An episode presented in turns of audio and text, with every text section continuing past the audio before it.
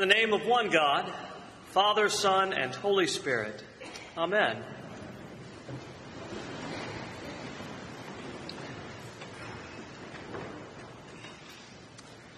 According to the liturgical calendar, which is, of course, um, the church calendar, today is Trinity Sunday. And uh, Captain Obvious, you're probably aware that according to Hallmark, today is also Father's Day. Um, and so, as Happy Trinity Father's Day um, to all of you this morning. And as we reflect on that, what I hope to do this morning as we have this time together is to reflect on and to draw on both uh, the, and I hope to focus on the very great deal um, that is said and the two very short readings, two very succinct readings, and yet um, there's a great deal expressed in both of those. And so I invite you, along with me, to reflect on what they reveal to us about the character and nature of God and, and the good news that they extend to you and to me. And one of the things, first and foremost, to say as we begin to reflect on these, is one of the things that the Trinity makes known to us is the dynamic, relational, loving nature of God. Uh, many of the other presentations of God, God is uh, immutable, He's strong, He's distant, uh, and we see in the Trinity certainly the strength of God, but we also see that um, dynamic, relational, loving activity in relationship with you and with me, and God in relationship uh, with Himself as well. And the two readings as well, they're, they're two endings, uh, actually. It's the ending of Matthew's Gospel, it's the ending of Paul's second letter to the Corinthians, but as is so often true uh, of endings, they also represent um, beginnings as well. And so I invite you along with me to hopefully engage about what this has to say about uh, beginnings and endings in our lives, what it has to say about the relationships uh, in our lives, what it has to say about um, discernment, what it has to say about discipleship. And one of the words I invite you to focus on, it's in Matthew's Gospel, is the word go. Um, we hear Jesus saying um, to his followers, Go. It was uh, about, uh, not exactly, but basically 19 and a half years ago uh, that Jack was born. Paul and I were in our final year at seminary, and uh, the thought process about us starting a family, everybody, all of our friends seemed to have kids. We thought, well, I guess we should have one too. Um, and so that was our, that was our process and, and making that decision. And, and, Jack was born that senior year of seminary in, you know, big hospital, uh, big city, Fairfax Hospital in the D.C. area. And it was back in the day of you got 24 hours. Um, and, and once your 24 hours were up, um, you were, you were out the door. And so it was about 8 p.m.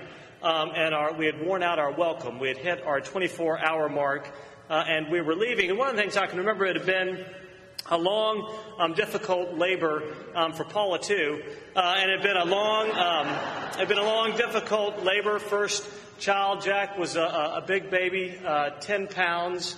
And, uh, and so it's time, our 24 hours are up. It's about 8 p.m., and they're ushering out the door.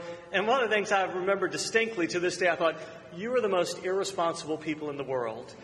Do you know that this child has no chance of survival if you send him home with us? I mean, we were, we were terrified. We, we, you know, we, were, we were thrilled, but we were more terrified. We thought, what in the world are we going to do? We don't know how to be um, parents. I don't know how to be um, a father. It seemed like a good idea back then, um, but now here it is. And I'm supposed to be um, a father, and, and, and what do I do?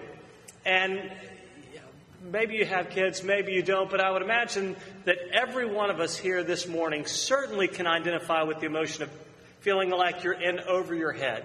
Uh, you're suddenly in a situation and you think, I don't have training for this. Uh, I'm not um, prepared for this, and yet life just of seems to say, go. Um, you're in it now. Go, go forward, move forward, uh, make the best of it. And so we left um, with Jack, and uh, there we were. Off, uh, off we went.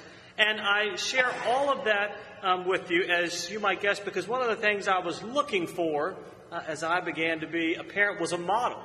Uh, and certainly there was the model uh, of my father, and you've heard the stories. God bless Dad. Wonderful, steadfast, gracious, um, forgiving. But of course, I don't have a whole lot of memories from when I was a baby uh, with, with Dad and I. And so you have to sort of begin to patch it together. And I share all of that with you because one of the things that we hear in the gospel this morning, and certainly one of the things we hear throughout the Christian faith, is the invitation to you and to me to discipleship. uh, to be people who are in relationship with Jesus, to be people who are followers of Jesus. And one of the uh, certainly understandings of discipleship in, in Jesus' day, and, and, not just in Jesus' day, in our day as well, was that desire um, to be like the teacher, the desire to be like um, the master, the desire to emulate and to follow uh, in the footsteps of that person, not just, and, and very important, not just sort of gaining this head knowledge, um, but again, that idea to be in relationship and to um, emulate in your life. And so we certainly hear that, but of course, one of the challenges for you and for me, there's no way that you and I can be Jesus.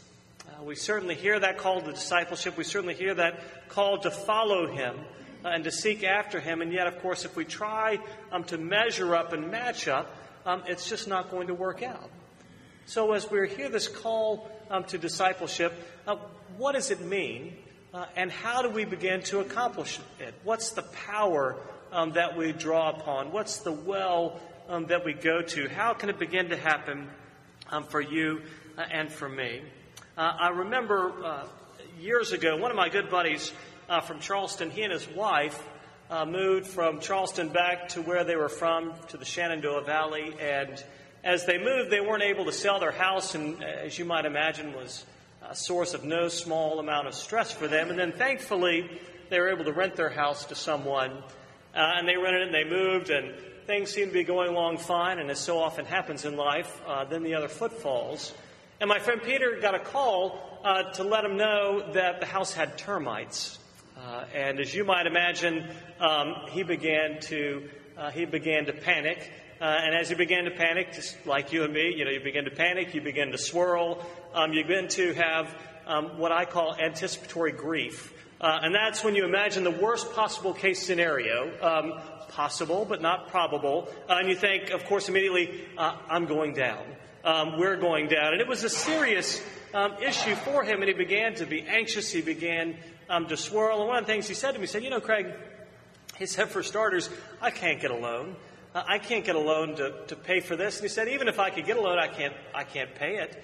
Uh, and so, so what am I going to do here? And he said he was just bound up, and as well as you might imagine, just these feelings of failure. You know, I can't believe I got myself into this situation. I can't believe um, I can't take care of um, this situation. What have I done um, to my family?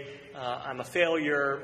All of the thoughts and the emotions that flood in at a time um, such as that. And he said, he said, well, Craig, he said, then I began um, to pray. And he said, as I began to pray, I began to feel um, a real sense of peace and one of the things that he shared with me, and the reason I share this with you now, because I think it's so absolutely profound and powerful, even in the midst of what was in many ways a very uh, mundane response. He said, as he began to pray about this, not only did he sense that sense of peace, but he said, I really uh, definitely began to sense God's presence and God's guidance in the situation. And, and, he said, what he heard God saying to him was this You know what? Um, Peter, I've, I've been with you always. I'm not suddenly going to desert you.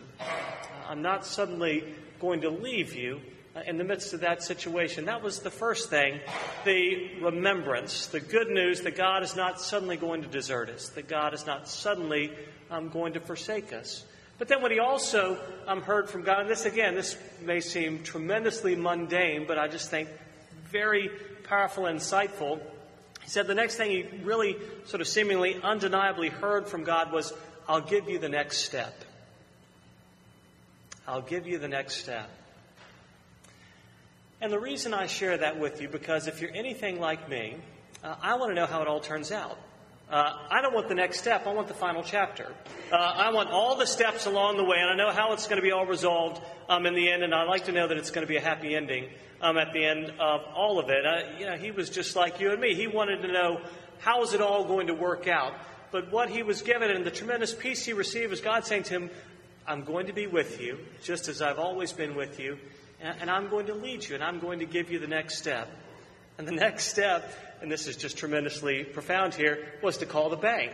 All right, you know, not a bad, not a bad start, but the sense of, you know what, I've, I've swirled um, long enough. Maybe I should begin the conversation now and see. And, and, and sure enough, uh, things were able, um, things were able to work out. Not easily, simply, um, quickly, but that wonderful sense of, of God intervening, God leading, um, God guiding. And I share all of that with you because what we hear this Trinity Sunday, and not just Trinity Sunday, is the dynamic and active and relational nature of God. We see from the very beginning um, that God is, is a loving God. Why? Because He's a relational God. He exists in relationship Father, Son, uh, and Holy Spirit. He calls you and me um, into a relationship. He's able to be loving because He is relational. Loving not just in a flat way, but loving uh, in all the fullness and complexity that it is to be loving. Sometimes comforting us and encouraging us, sometimes rebuking and redirecting us, but a God who enters into life with you and me and calls us into relationship with Himself and makes absolutely certain to us that not only is He with us, um, but that He will be with us and that He will go before us. And we hear in both Paul's letter to the Corinthians and we hear also in Matthew's Gospel um, that invitation um, into that dynamic relationship with God. And we see with the disciples as they go to Galilee, they don't have all the answers. Um, they don't know exactly what's going to come next and how it's all going to work out. They're told to go to Galilee, uh, and they go to Galilee. Uh, and then Jesus gives them the next step go and make disciples of all nations, baptizing them in the name of the Father and of the Son and the Holy Spirit. It's a little sparse on detail. Um, it's not all perfectly um, laid out for them, but they're told, you know what, I'm with you and I'm sending you and I will be with you. Uh, go. And so, what I'd like to say to you and to me is this we have this wonderful invitation and opportunity uh, to be people who walk with God. Uh, who call upon his name. And biblically, to call upon God means to lean upon him, to trust uh, in him, to find um, your strength in him. A God who is with us, uh, a God who goes before us, a God who promises to be with us always. Uh, one uh, final uh, brief story. In the process of reading a book called Motherless Brooklyn, I don't know if any of y'all have ever heard of that, ever read that. It's an interesting um, story. It's, uh, it's about four guys that were in an orphanage in Brooklyn, and sort of this um, minor thug uh, mob guy sort of takes them under his wing. He's basically the only father figure that they have um, in their lives, and they start to call themselves um, men.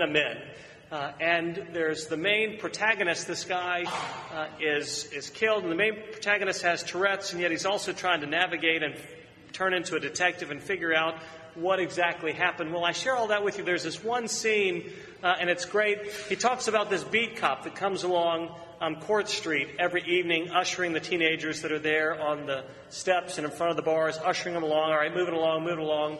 And of course, they come up with all sorts of uh, excuses and all sorts of responses. And his line is, "Yeah, yeah, I hear you. Tell it to me walking." Uh, that's his. That's his line. I thought, I need to remember that one. Yeah, yeah. Tell it. Tell it to me walking. Well, the reason I share that with you is here's the wonderful news.